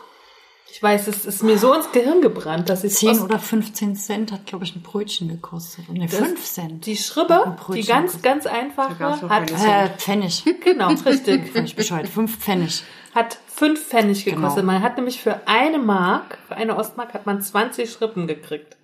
Das ist mir noch so bewusst, wenn man so oft zum Bäcker ging und dann, und ein Mischbrot. Wenn du Schrippen sagst, fällt mir auch eine geile Geschichte ein. Aber Na sag, es gibt äh, bei uns in der Naumburger Straße so einen echt guten Bäcker, so einen alten Bäcker noch. Und da gibt's, gab's eine ganz krantische Bäckereiverkäuferin, wie das oft so ist Davon in diesen alten einige. Bäckern. Genau. Und da habe ich mal eine Situation erlebt, da bin ich reingekommen. Ähm, und da stand vor mir eine Person aus dem Westen offensichtlich, weil die, weil der Typ hat halt gesagt, so er möchte gern fünf äh, was heißt- Semmeln hat er bestimmt gesagt. Semmeln oder so oder Sch Schripp, Sch- nee, Schrippe ist. Ich weiß, worauf du hinaus willst. Er hat 100% was heißt, Semmeln was heißt gesagt. in Berlin? Brötchen? Schrippe. Schrippe, also irgend sowas hat er gesagt. Und dann hat die Frau am Tresen gesagt, haben wir nicht. und dann hat er ge gezeigt auf die Brötchen im Regal. Und dann hat sie gesagt, das sind Brötchen. Schrippen haben wir nicht. So. Ganz klar Erziehungsauftrag, so Alter. Wenn du hier Brötchen kaufen willst, dann hast du dich hier, ne? Du hast erstmal hier den Text zu lernen, so bevor du hier Aber ganz, es gibt auch tatsächlich die komplett andere Umkehrung. Also ich meine, ich kann das ja aus der Situation von hinter, von hinter der Ladentheke berichten. Ich habe ähm, häufig Kunden gehabt, ist aber jetzt also bei meinem alten Arbeitgeber, der, die gesagt haben, sie hätten gern Semmeln. Und ich habe am Anfang immer den, oder ich habe sehr häufig einfach gesagt, na gut, ist halt einfach nur ein anderer Begriff. Packst du mal einfache Brötchen ein, hier so die ganz klassischen Schnittbrötchen. So. Und dann wurde ich ein paar Mal so angefahren, warum ich denn denen keine Doppelbrötchen eingepackt habe. Und dann habe ich gesagt, ja, weil sie Semmeln gesagt haben. Und ich habe mir dann angewöhnt, wenn jemand gesagt hat, möchten Sie, ich möchte Semmeln, habe ich immer gefragt, möchten Sie einfach oder doppelte Brötchen? Weil das ist regional so unterschiedlich. Es Ja. gibt Regionen, da sind Semmeln, die einfachen Brötchen. Es gibt Regionen, da sind Semmeln doppelte Brötchen.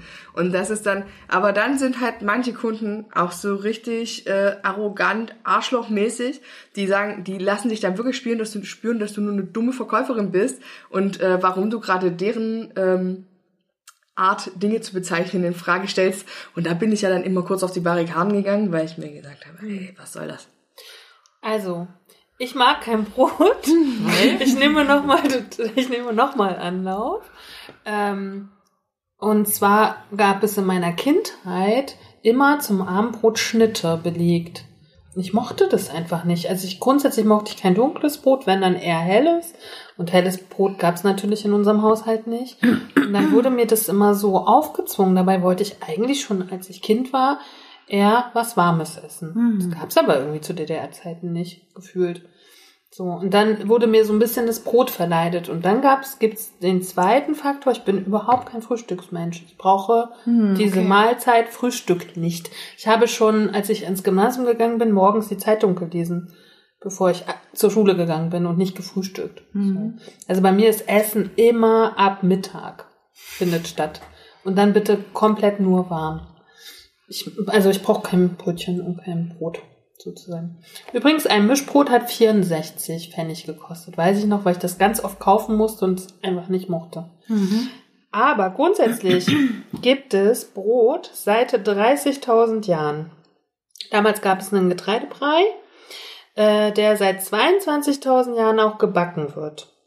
Ähm, das Brot, so wie wir es heute kennen, wurde vor 11.000 Jahren erfunden. Das finde ich schon krass. Ja. Das ist das älteste Lebensmittel und äh, Brot stand auch früher und auch im alten Rom und so nicht nur für das Brot an sich, sondern für Essen. Brot gleich Essen, Ernährung. Und äh, das ist auch irgendwie in, ähm, in, in dem Wort verankert. Brot. Unser täglich Brot gib uns heute. Genau, genau. Dann wurde irgendwann, also bis vor, also ab vor 6000 Jahren gab es Fladenbrot, nee, bis zu, bis vor 6000 Jahren gab es Fladenbrote. Erst dann haben die Ägypter den Sauerteig erfunden, auch wie immer Zufall.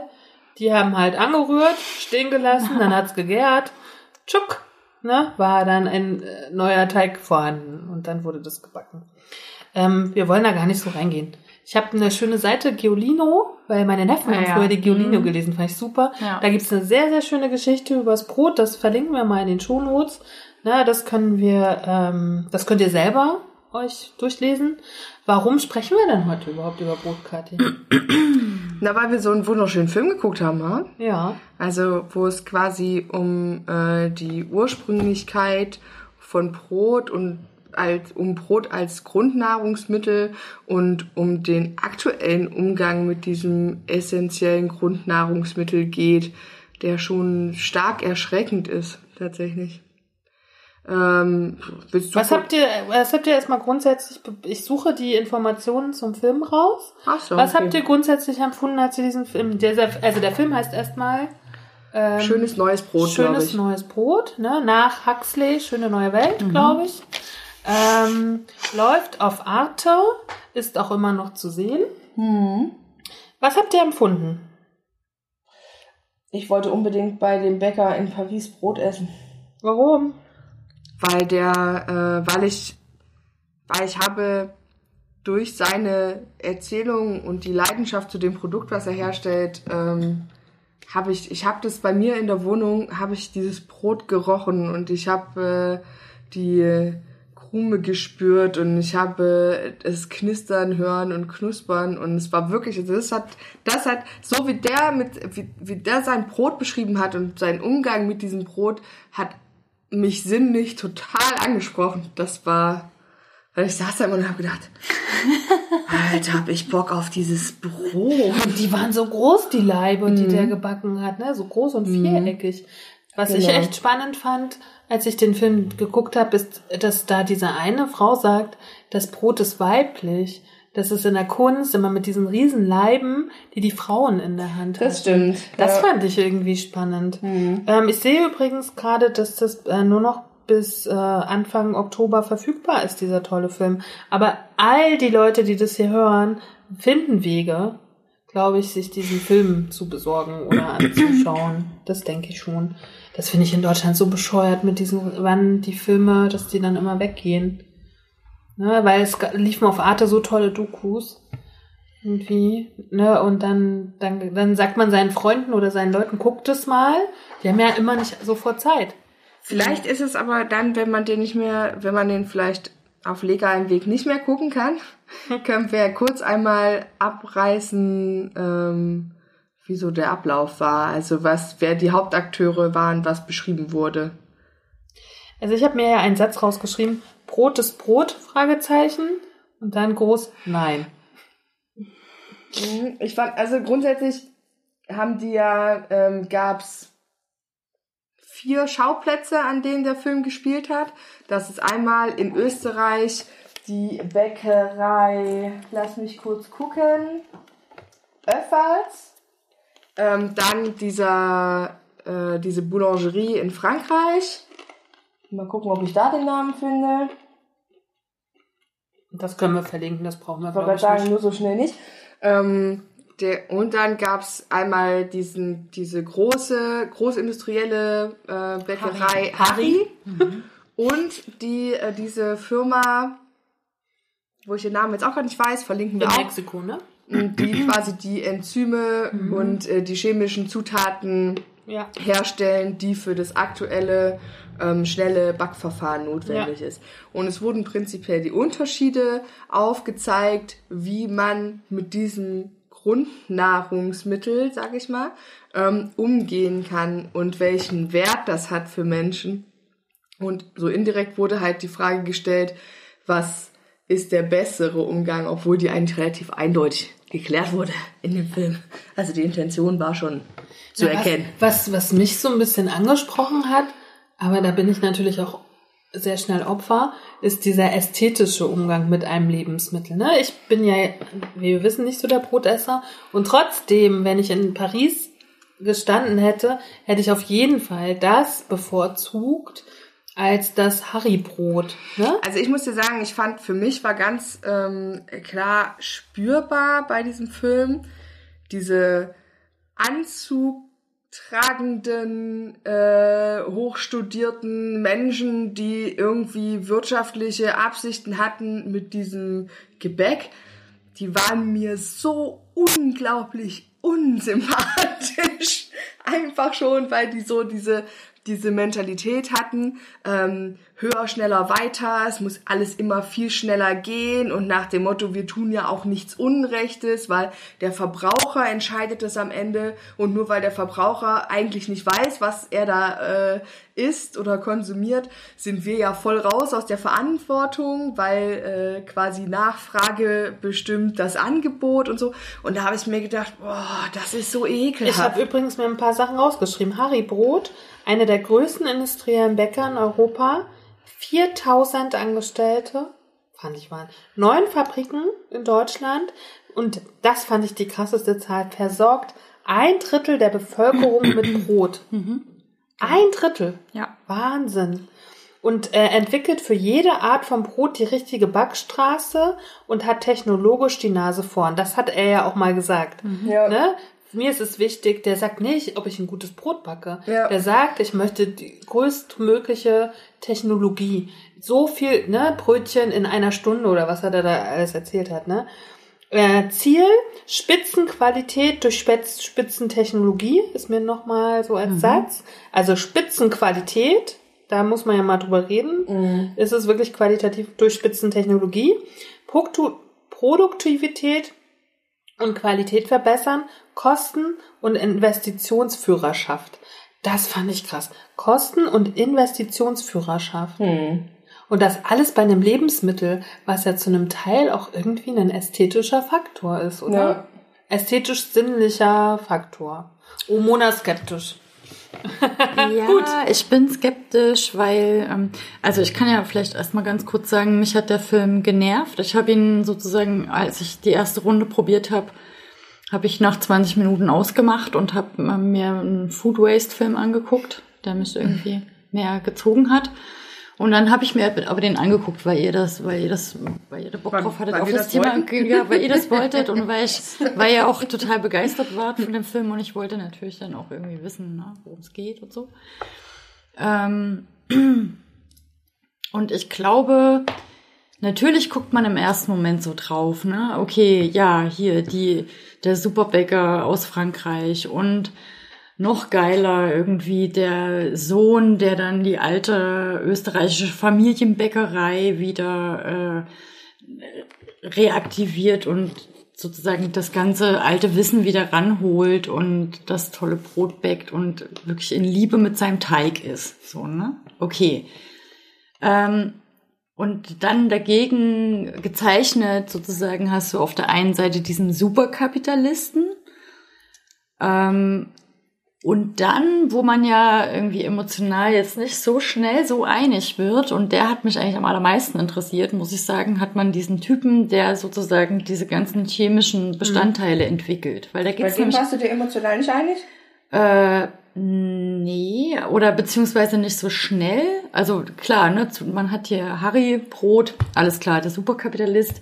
Mir geht's hier ganz klar um Quantität. Ne? Ende. Ich fand den aber auch persönlich. der, ist äh, super, Also- also, der muss auch nicht, ne, das ja, aber halt, ich meine, da kann ja das Anliegen, okay, wir müssen ein Drittel der, der Bevölkerung Ja. Europa oder Deutschland, weiß ich nicht mehr genau, füttern, ist es so schon okay. ja. Aber der war halt auch, ne, dem war das nicht wichtig. Dem Aber ist das seine, ist doch geil. dem das seine ist doch Straße total geil. ist da Da wichtig, hast du auf jeden Fall, da, das, das finde ich, das finde ich, finde ich, finde das, ähm, ich komme damit besser klar, mit Mhm. so einer, mit so einer Figur auch, als, okay, ich bin der Kapitalist, ey. ich will Mhm. jetzt hier, was ich will, ist irgendwie Gewinn maximieren. Das ist mein einziges Interesse. Ich habe sonst keins. Mhm. Äh, und dazu brauche ich diese Technologie, die ich dann überall aufbauen kann und aufbauen will, so, ne? Mhm.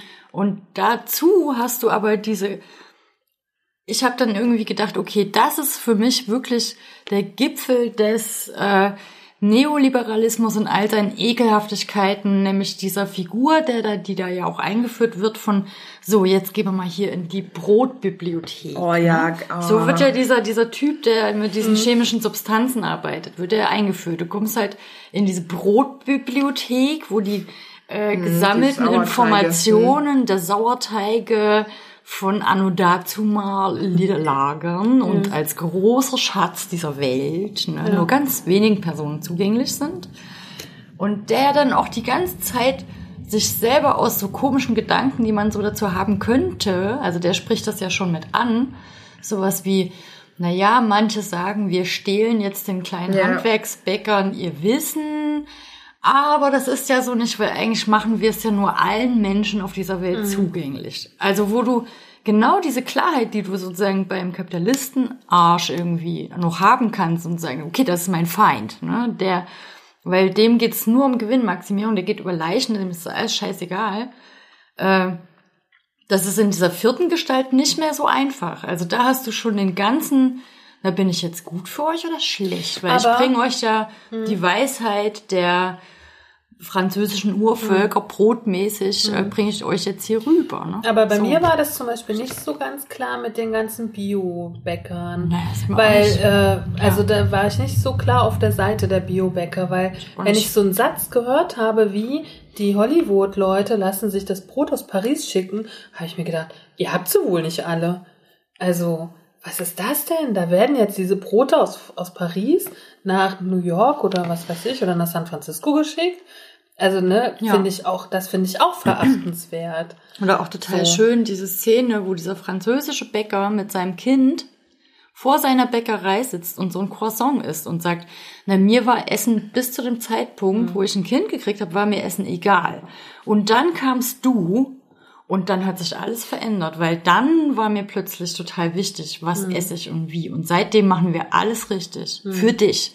Und dieser kleine Junge sitzt daneben äh, guckt kurz in die Kamera, isst sein Croissant weiter und du denkst so, wow, hast du einen schweren Rucksack auf, du kleiner Scheißer. Das tut mir wirklich leid, weil du wirst es irgendwann zurückzahlen müssen. Oder beziehungsweise diese ganze Idee von jetzt mache ich irgendwie alles richtig. Ähm, und es gibt ja in diesem Film tatsächlich eigentlich keine Instanz, die das, was da gut als gut verkauft wird, für die ganz, für die ganze Menschheit bereitstellen würde. Das gibt es einfach nicht, weil es, es könnten niemals so viele Biobäcker backen und alle könnten sich das leisten. Nicht in dem System, Da musste dem ich heute leben. auch ein bisschen an unser, welches war es denn, das erste oder zweite Stück, als ich vom, vom Markt geredet Ja. habe. Ne? Ich war heute auf dem Markt und es war so krass voll, dass ich gedacht habe, okay, viel mehr äh, ist nicht möglich. Es können nicht noch tausend Leute mehr hier einkaufen. Und da bin ich total auch auf deiner Seite. Ja, aber meint ihr nicht, wenn irgendwie, wenn, wenn man sich wegdenkt, dass es diese großindustrialisierte, ähm, dass, dass es diese großindustrialisierten Bäcker gäbe und man den Raum schaffen würde, weil ich meine, die Nachfrage nach dem Brot, die würde ja grundsätzlich weiter bestehen. Und wenn, ähm, ich, man sagt ja immer so schön, der Markt reguliert sich selbst und wenn man dann halt sagt, okay, Tut er nicht. Das glaube ich auch nicht. Das finde ich so, ein, so, ein, so eine Binsenweisheit. Aber wenn, wenn, wenn es das, ich meine, es wird sowieso nicht passieren, weil äh, ich meine, es geht ja in dieser Gesellschaft um äh, Ertragsmaximierung, das wirst du mit so kleinen Handwerksbetrieben nie haben. Aber ähm, ich glaube, wenn es, äh, wenn es die nicht gäbe, dann hätte, dann würde es vielleicht wieder in jedem Dorf den Dorfbäcker geben, der beim äh, weiß ich nicht, bei, bei, dann wird es vielleicht auch wieder Müller geben, die, ne, also ich meine, klar, in dem System, in dem wir jetzt sind, nicht so. Aber ich, ich glaube daran, dass das funktionieren kann, dass sich einzelne Regionen autark versorgen können mit dem, was sie in ihrer Region anbauen und herstellen. Weißt du, wie ich es meine? Also ich Aber- meine, es aber ist was ist- natürlich, aber Da, ist- da ist dann aber die Liste der Dinge, auf die man verzichtet, extrem lang. Weil, also wenn man da nämlich beim Essen nicht aufhört, sondern weiterdenkt bei Klamotten, bei allem, ne, und das meinte ich in der ersten Folge, so was du konsumierst. Wo kommst du dann an? So? Also wo kommst du an? Und äh, bei wie vielen Menschen, die das tragen kann, das System. Also schaffen wir das äh, selbst beim jetzigen Stand der Menschen, die auf dieser Erde leben, könnten wir noch dorthin zurück? Wäre eine Frage. Also, und dann, ne, wenn, wenn du sagst, es so, gibt dann Regionen, die sich autark versorgen. Es gibt halt viele Menschen, die in Regionen leben, wo das nicht möglich ist. Rein aus, aus geografischer Sicht. Nicht genug Wasser, nicht genug fruchtbarer Boden. Ne? Dann, wie groß macht man dann die Region? Ne? Also ich finde auch, ich bin da Mona auch sehr dankbar, das so, so kritisch zu hinterfragen mit diesem Bio und äh, nachhaltig und mache ich's richtig. So, ähm, Aber was ich, was ich so ein bisschen bei dem Film empfand, da wurde ja ganz klar dramaturgisch darauf hingearbeitet, dass der Großindustrielle der Böse ist, ne, oder? Und genau. die Biobauern und die Landwirtschaft sind die Guten. Ja. Und ich wünschte mir für, für solche Filme, und ich war, also als ich den gesehen habe, war ich nicht so begeistert, weil ich den Inhalt so toll fand, sondern ich fand schon auch ganz dramaturgisch ganz spannend, auch dass so ein Film natürlich auf Arte läuft. ne? Also das hat ja, alles hat mit allem zu tun, so, ne? Arte ist auch ein spezielles Publikum, was, was Arte guckt, ne? So. Also der läuft, der lief ja jetzt nicht auf ProSieben, so. Hm. Oder weiß ich nicht, wo halt. Ne? Grundsätzlich habe ich gelesen, lief der mal im Kino. Ah, okay. Ah ja, okay. Ähm, aber der wurde natürlich dramaturgisch schon dahin gebracht, wo, wo die Macher des Films uns hinhaben wollen, oder?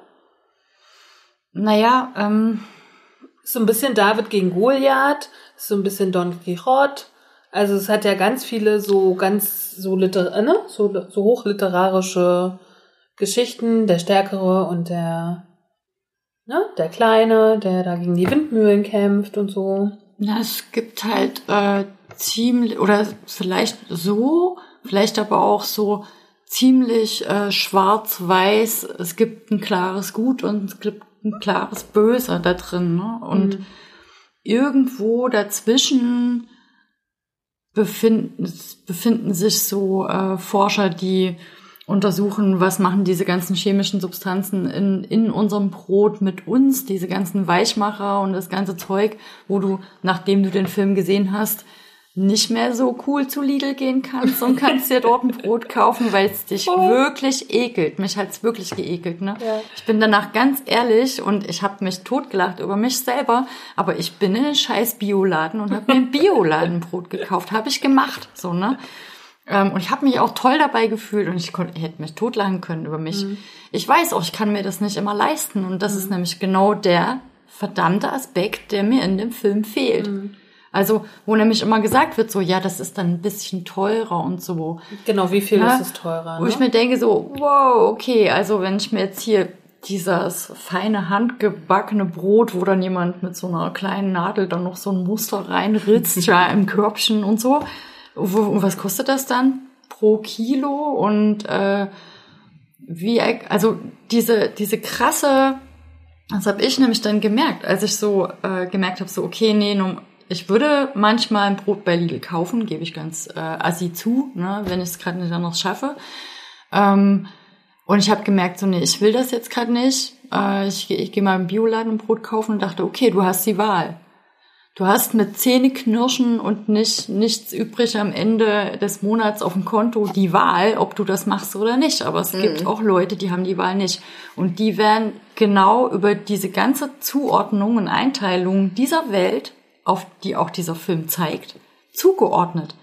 Die werden sortiert. Und es gibt halt Menschen, die können zum geilen Biobäcker, äh, zum österreichischen Biobäcker gehen, wo das. Äh, Ja, aber es gibt auch Menschen, die lassen sich das Brot nach Hause. Ja, aber es fliegen. gibt ja auch noch, Ja. aber das ist ja auch wieder schwarz und weiß. Es gibt ja nicht nur Biobäcker und industrielles Lidl-Brot, sondern es gibt ja auch noch den äh, klassischen äh, Bäcker, der, also ich meine, ich arbeite bei so einem Bäcker, der noch quasi Handarbeit in seiner Großbäckerei, Ja, ja, aber trotzdem stehen da Bäcker, die in ihren Teig äh, Kübeln den Teig kneten Mhm. und das überwachen und vor Ort sind und das wird ähm, alles noch äh, kontrolliert. Also, weißt du, wie ich es meine? aber das, wäre ja nicht- interessant gewesen das- eigentlich. Das ne? ist jetzt das nicht der, ist jetzt nicht der Biobäcker, der jedes Brot quasi ähm, küsst, bevor es in den Ofen schiebt. So. Aber so, Dafür- so war es schon dafür- gezeigt, das war kurz davor.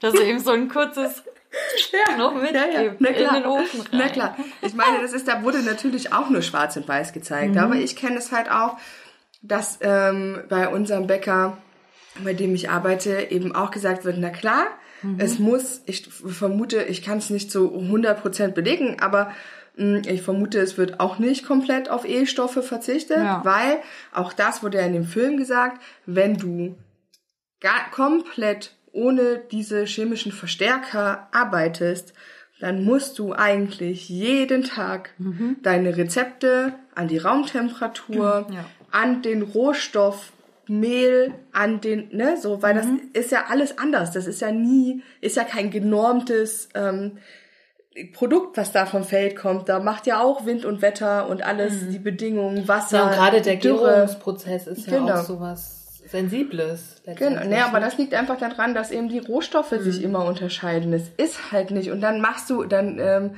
weil du halt sagst, okay, wir machen jetzt eine große, Scha- äh, große Charge äh, Teig, der muss reichen für die 20 Filialen, die wir haben und die wir beliefern. Und wenn, wenn wir den verkacken, ist halt schlecht. Ne?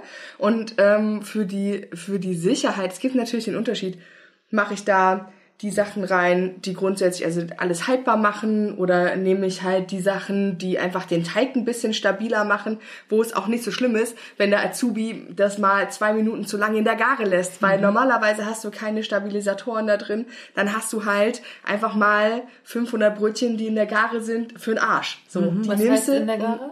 Na, quasi in dem. Die gären gerade. Genau. In dem Raum, in dem hohe Luftfeuchtigkeit äh, Feuchtigkeit herrscht und hohe Temperatur, wo quasi äh, das Brötchen aufgeht. Genau. Und wenn du, wenn du das halt, wenn du da halt nicht achtsam bist, so, dann hast du halt ganz viel Rohstoff auch verschwendet, ne? Das ist natürlich bei einem kleinen Bäcker, der nur seine 20 Leute aus dem Dorf versorgt, ähm, nicht so dramatisch, als äh, wenn das in der Großbäckerei passiert, wo du halt quasi mit einem Mal 1000 Brötchen, also ich weiß nicht, ob die Zahlen stimmen, ne? Also bin kein Bäcker, bin nur Verkäufer, aber die Dimensionen sind halt andere, ne? So. Ähm, und deswegen ist da natürlich auch der wirtschaftliche Gedanke zu sagen, okay, wir müssen uns ein bisschen vor diesem Schaden auch absichern. Deswegen nehmen wir so viel wie nötig, so wenig wie möglich. Ne? Und ich meine, das ist halt, ich finde, deswegen, es gibt halt nicht nur schwarz und weiß. Du hast auch den Kompromiss dazwischen. Und ich finde auch ganz klar liegt natürlich auch ein Stück weit die Verantwortung beim Konsument, weil ich kann natürlich sagen, ich ähm, gehe zum Biobäcker, weil ich das Geld habe und weil mir das wichtig ist, dass ich komplett auf sowas verzichten kann. Ich kann auch sagen, okay, ich habe die ähm, Kohle gar nicht oder es interessiert mich halt auch einfach ein Scheiß, was in meinem Brot drin ist, weil ich mich darüber nie, weil ich grundsätzlich mich nicht mit der Nahrung, die ich verzehre, auseinandersetze. Dann gehe ich halt zu Lidl und Aldi und kaufe mein Brot.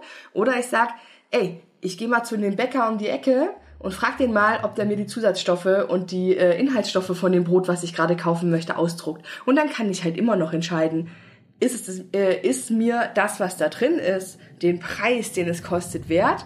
Und verzichte ich dann vielleicht lieber auf die Tafel Schokolade, die bei Lidl und Aldi irgendwie gefühlt bei allen, die sich eigentlich nicht leisten können, trotzdem irgendwie, also es ist auch pauschalisiert, ne, so, aber ähm, jeder gönnt sich mal was, aber wenn ich mir bewusst bin darüber, was meine Lebensmittel sind, dann gönne ich mir dann vielleicht lieber das etwas teurere, aber hochwertige Brot, was mit mir, äh, was mir durch quasi längere Fermentierung und und und so weiter verspricht, dass ich davon nicht krank werde, dass ich davon keinen Zucker kriege. Das fand ich so ne? einen krassen Zustand. Also das fand ich eine krasse Aussage. Dieses, es macht uns krank zum Teil das Ja. Brot, weil es so wenig gärt. Ja.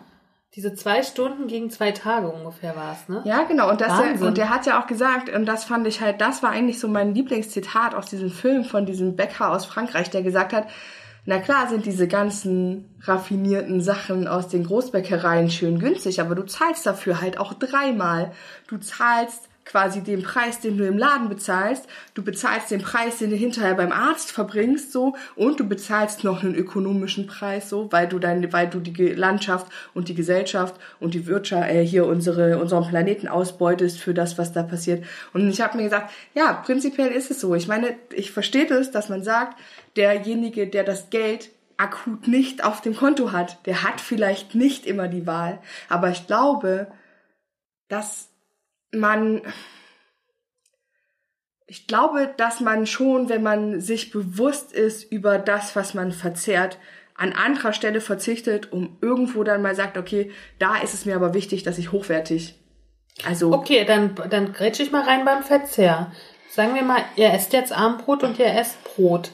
Wie viel Schnitten esst ihr dann? das kommt drauf an, welches Brot ich esse. Okay, dann. Also wenn ich, ein- wenn ich ein hochwertiges Vollkornbrot esse, reichen mir zwei Scheiben, weil ich danach satt bin. Esse ich ein Brot, was keinen Vollkornteig hat, weil ich sage, ich habe jetzt Bock auf ein schönes fluffiges Brot und da ähm, verzichte ich auf Weizen, weil wegen Zucker möchte ich das nicht, aber nehme Dinkel, was halt quasi angelehnt an Weizen ist, aber ein bisschen besser verkömmlich, äh, bekömmlich ähm, und länger im Abbau von Kohlenhydrat zu Zucker. Dann nehme ich halt ein Dinkelbrot, was aber nährwerttechnisch Wenn du jetzt nicht auf deine ich Ernährung drei. achten musst. Oh, schwierig. Drei. Nee, ich finde, nee, das ist halt wirklich schwierig, weil du kannst es halt so pauschal nicht beantworten, weil da auch kommt es auf die Qualität des Brotes an, auf die Ich Inhaltsstoffe. finde, bei mir würde es drauf ankommen, was ich da drauf mache. So eine Anti-Haltung komme ich nicht weiter, Antje. Naja, Brot an sich finde ich ja nicht so spannend.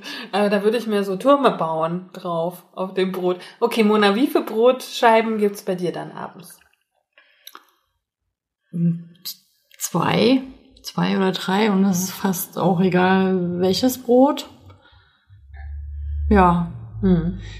ich finde ja die Idee mit diesem Dazwischenbäcker, also nicht, nicht jetzt der mega super duper äh, französische Biobäcker und Harry gegenüber, äh, sondern halt wirklich äh, ein, einer dieser Bäcker, wo die äh, Verkäuferin noch drauf äh, besteht, dass das Bretchen heißt. Ne? ähm, der hat ja für mich das größte Argument für diesen Bäcker ist ja zum Beispiel auch, dass da halt, was einen manchmal nervt, was mich auch richtig hart nervt, aber wo ich immer wieder dann sagen kann, ah ja, okay, stimmt, das ist jetzt gerade Bullshit, was du denkst, aber da ist halt einfach mal um vier Pumpe. Da gibt's halt einfach in der Stimmt. Regel nichts mehr, ja. Wenn du da um vier Stimmt. kommst, sind die Regale leer, weil das muss abverkauft werden und es muss leer verkauft werden. Weil das nämlich das erste ist, woran ich auch so gedacht habe bei Harry, ne?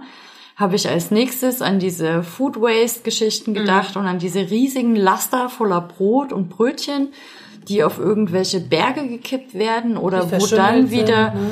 die verschimmelt sind, wo dann wieder Öfen mit beheizt Mhm. werden. Also dieser totale Wahnsinn, ne? Und der, also eigentlich, wenn Warum ein haben die Bäcker Harry eigentlich schon, nicht gefragt, was er isst? Ob er sein eigenes Brot isst, würde mich ja mal interessieren. Hätte er 100% Ja gesagt, weil der noch niemals ehrlich geantwortet hätte.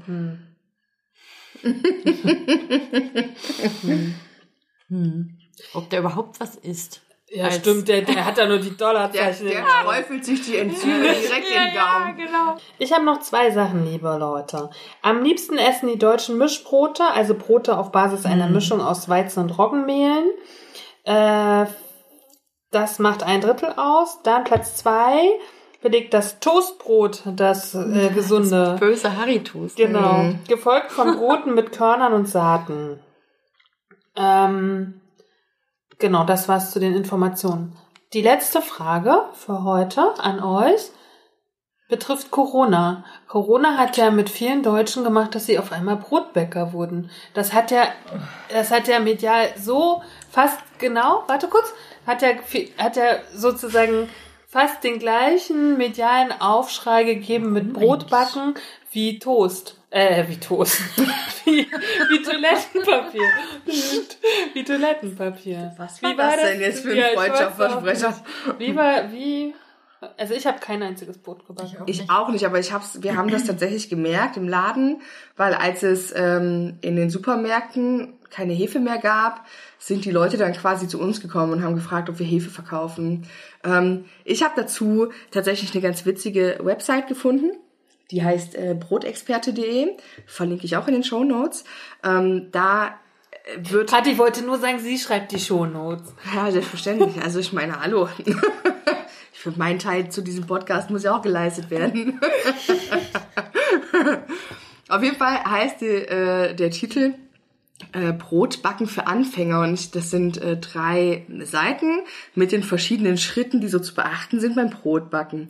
Und ich fand halt total witzig, dass äh, die Seite heißt Backen für Anfänger, also Brotbacken für Anfänger und in diesem Text aber eigentlich relativ regelmäßig gesagt, ein geübter Bäcker, ein gelernter Bäcker, hört das, spürt das und also auch, nicht. Und auch, und auch das Backen an sich ist ein, ähm, ein ganz komplizierter Prozess und so. Und da habe ich mir gedacht, äh, waren, waren, waren wir nicht gerade bei Backen für Anfänger? Ich verlinke diese Seite, das ist auf jeden Fall mal, also jemand, der sich ein bisschen dafür interessiert, wie Brotbacken grundsätzlich funktioniert und was man so beachten muss und was die einzelnen Steps so machen, auch mit dem Teig und so. Da ist es ganz, ist es schon spannend, aber ich glaube tatsächlich, dass es auch ein Irrglaube ist, zu sagen, Brot backen kann jeder mal ganz easy zu Hause, ohne Backmischung und, und, und. Also ich glaube, die, jemand, der sich nicht tatsächlich einfach mal richtig mit diesem Handwerk beschäftigt, der kann das nicht. Aber es gab Bäcker schon zu mal eine. Zeit, erinnert ihr euch, vielleicht vor 10 oder 15 Jahren, da kamen so die Brotbackautomaten auf. Da haben auch auf einmal auch alle angefangen, ihr Brot selber zu backen. Alleine schon, dass du eigentlich das fast alle nur mit Hefe, also alle nur mit, äh, also es hat, haben ganz wenig Leute mit Sauerteig gebacken, Mhm. tatsächlich. Alleine schon, dass du das Brot eigentlich im Ofen regelmäßig beschwaden musst, damit die, damit die äh, Kruste Schwaden. Naja, Was also machen wir da? mit Feuchtigkeit beträufeln Okay. musst, also die Luftträchtigkeit erhöhen musst, also mit Wasserdampf arbeiten, damit die Kruste nicht so schnell hart wird, so damit das Teil, damit das Oh, das Brot spielte im Film kann. auch eine große Rolle. Die Kruste des Brotes. Mhm. Das war ja eine kleine Religion Ja. irgendwie, ne? Krume und Kruste bilden eine Einheit geschmacklich und die Krume innen drin muss schön weich sein und die Kruste muss trotzdem, muss die Röstaromen haben, damit quasi eine Geschmackseinheit aus Krume und Kruste entsteht. Es ist wirklich, ich meine, ich arbeite in dem Bereich und ich finde das extrem, also ich, ich mag das, wenn Menschen damit halt ähm, bewusst umgehen, weil ich finde, es ist schon eine kleine Kunstform, so wie alles, was mit Nahrung und Essen zu tun Definitiv. hat.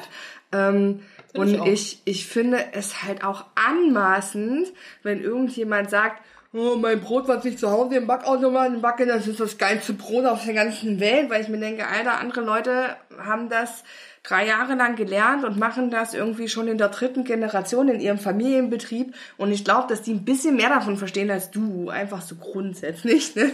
Und das macht mich immer sauer, wenn Leute so ähm, überheblich sind, streckenweise. Und ah, Dann, dann ist ja sozusagen, darf ich das ganz kurz noch sagen? Na klar. Die, äh, die, die schlimmste Figur für dich muss dann ja dieser Typ sein, der sozusagen die Essenzen davon chemisch, Ja. chemisch mischt. Ja. Wo ich ja aber nochmal reinfragen würde, ne?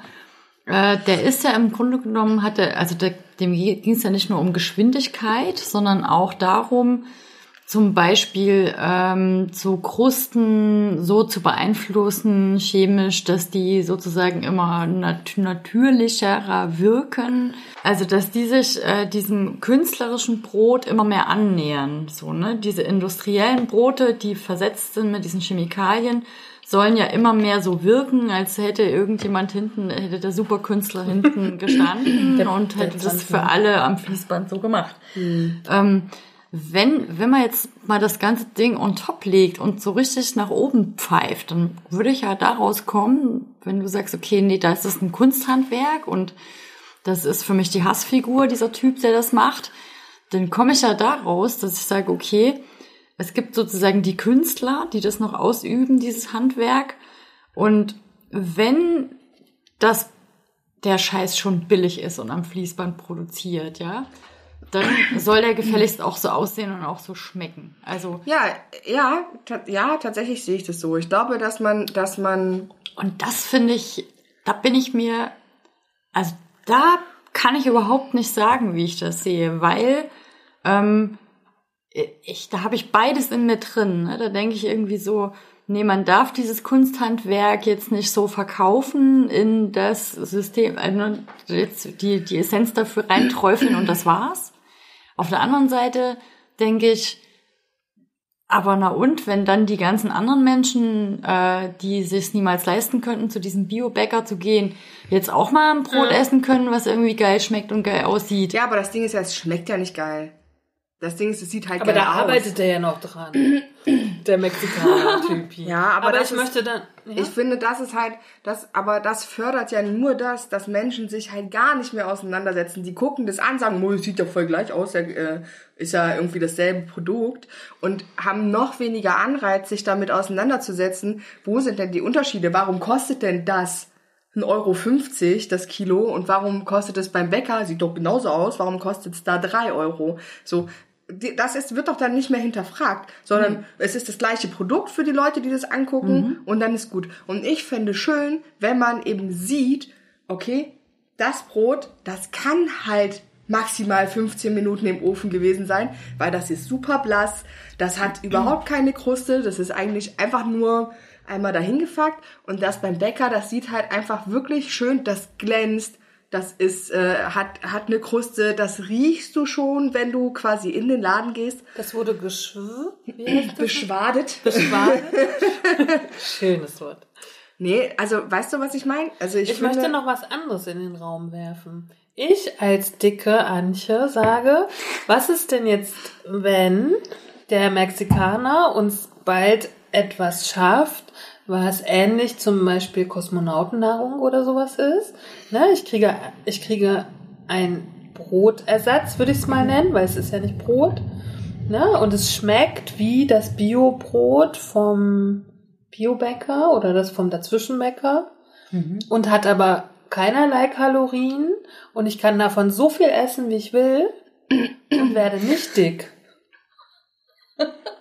Das ist, das ist ja so ein kleiner Traum, den ich habe. Ne? ich sehe auch oben drüber so diesen Also, naja, also nicht mit Brot, weil Brot tönt mich ja nun nicht an. Aber, Aber alles andere. alles andere, da denke ich mir, oh, das wäre ja toll. Da bin ich dann auf der Seite der Technologie, falls das mal möglich ist. wenn es, wenn es schmeckt, nicht gesund macht und quasi Nicht krank macht. Äh, meine ich ja. ich glaube, das wird es nicht geben. Ja, aber also, Aber wenn, das macht Harry und wenn bald. doch, Ja. Aber die Frage ist nur mal, nur mal in den Raum gestellt. Ich darf so viel völlen und süchtig sein, wie ich mag, aber mir passiert nichts mehr, weil alles hat null Kalorien. Dann hat es irgendwas anderes, was dich krank macht. Ich glaube da nicht dran, dass es irgendwann sowas gibt, was ähm, so konsequenzlose Völlerei und sowas oder Verschwendung. Ähm, das, ich glaube nicht, dass es das geben wird. Hm. Das ist für mich ein Szenario, was ich mir nicht vorstellen kann, deswegen kann ich dir darauf keine Antwort geben. Hm. ich kann mir sogar vorstellen, dass wenn es das gäbe, würde das nicht in Umlauf gebracht werden, weil dann können wir nicht mehr unterscheiden. Ja, Wir können nicht mehr unterscheiden, wer sich hier im Griff hat von uns und wer nicht. Ah ja, okay. Und ah, wer, hier, halt wer sich hier bewusst ernährt und wer nicht. Und wer hier, ne? Wir können nicht mehr Wie, werten. wie auch. soll man sich da orientieren? Hm. Wen soll man da hassen? Ich habe fest, ich möchte eins zum Abschluss sagen, weil es mich diese Woche oder also praktisch jetzt eine Woche lang sehr begleitet hat. Ich habe vor einer Woche ein, eine Frau fotografiert, die sehr große Probleme mit sich hatte. Ich sag jetzt nicht aus welchen Gründen so. Äh, das äh, war also die Zeit mit der Frau zu verbringen war für mich so anstrengend und auch das Fotografieren war sehr anstrengend. Danach musste ich mich zwei Stunden hinlegen, um, das habe ich echt selten, weil ich so ausgelaugt war. Dann, als ich aufgewacht bin, bin ich ein bisschen in unserem Antipöse Stücke Instagram-Account rumgefuhrwerkt und habe mir da auch ein paar Sachen angeguckt und habe festgestellt, alles an Profilen, was ich dort sehe, mit vorher, nachher, abnehmen und so weiter, hat immer so ein persönliches Leid, ne? Ich habe ein persönliches Leid mit meinem Dicksein, habe ein persönliches Leid mit meinem Lipödem, habe ein persönliches Leid mit, ich weiß nicht was, ne? Mit, äh, so persönliches Leid. Und dann habe ich gedacht, ich glaube am Tag später, dass ich seitdem ich den Podcast mache, und deswegen sage ich das jetzt, so wenig persönliches Leid verspüre. Ich glaube, das habe ich vorher schon nicht mehr so stark wie in meinen Zwanzigern oder so. Und dass ich so glücklich bin. Und zwar trotz dieses Körpers, trotz der Schmerzen, die ich vermehrt habe und trotz vieler anderer böser Dinge, die passieren, weil man vielleicht angegriffen wird oder so, keine Ahnung. Und dass ich mir denke, es ist ein großes Glück, diesen Podcast zu machen. Damit Geht schließen mit. wir. Damit können wir auch schließen. Aber das wollte ich nur mal an kurzer Beobachtung und äh, was ich selbst. Ich möchte nicht nicht so weit gehen zu sagen, mich kotzt dieses persönliche Leid an. Aber so ein bisschen ist es so. Wenn ich das so sehe. Ich möchte Oder wenn es ich nicht diesen- sagen, aber ich sage es dennoch. Ja, nein, ich, ja eigentlich, eigentlich verbietet es mir sozusagen meinen Respekt vor anderen Menschen, das zu tun. Aber ich merke immer wieder, dass ich es dann doch denke und dann darf man es ja vielleicht auch mal einmal aussprechen. So. Ich, seitdem ich den Podcast mache, und das habe ich vorher mit meiner Kunst schon getan, viel mehr als in dem Leben davor, wo ich noch nicht so künstlerisch war und jetzt noch mehr durch den Podcast, ich sehe so viel über mein eigenes Leid hinweg. So. Und sehe viel mehr andere Dinge und, und das finde ich super. Ein kleiner Hinweis am Rande. Unterstützt uns doch gerne bei Steady. Oh ja. Ja, das muss man mal noch gesagt haben nebenher. Wir haben nämlich ein paar neue, äh, ein paar neue Ja, Unterstützerinnen. wir haben ein paar neue Unterstützer, also dass ich mir hier immer den Mund fusselig rede, scheint äh, zu helfen. Deswegen mache ich noch mal kurz. so, also schön, auf ja. unserer Website ist der direkte Link zu Steady. Die kleinste Mitgliedschaft reicht uns schon. Wer mehr übrig hat, darf auch gerne mehr. Wir freuen uns total ähm, und äh, werden unseren Inhalt dadurch definitiv immer, immer weiter verbessern und professioneller werden. Und ähm, ja, vielen Dank dafür schon mal. Auf jeden Fall. Wir hören uns am nächsten Freitag zu unserer letzten, zu unserem vorerst letzten Stück mit unserem Sidekick Mona. Vielleicht müssen wir sie dann nochmal einladen irgendwann. Zum letzten? Zum Ja. vorletzten. Das Und ist jetzt der vorbei. Stimmt, es kommen noch zwei. Ihr seid überhaupt nicht hier. Wenn ich nicht da wäre, würdet Ja, ihr das, mich überhaupt nicht deswegen, auskennen in deswegen brauchen wir dich ja. Deswegen brauchen deswegen Das ist die wichtige Aufgabe eines Sidekicks, uns auszukennen. So, super, toll. schön. Vorletztes, also nächsten Freitag Wie wir sie uns mich wieder. loben, weil es hat irgendwie so Das waren die antibösen Stücke. Oh, bevor, wir ganz, be bevor wir hier ganz durcheinander werden. Das waren die antibösen Stücke. Ich wiederhole es nochmal mit. Katharina Sophie Hautmann. Antje Krüger und Mona. Mona. Ohne Herdmann. Tschüss. Cause not eating cake's not gonna help. What helps us is a riot. Cause honey, did you ever notice the dying diet? Not eating cake's not gonna help. What helps us is a riot. Cause honey, did you ever notice the dying diet?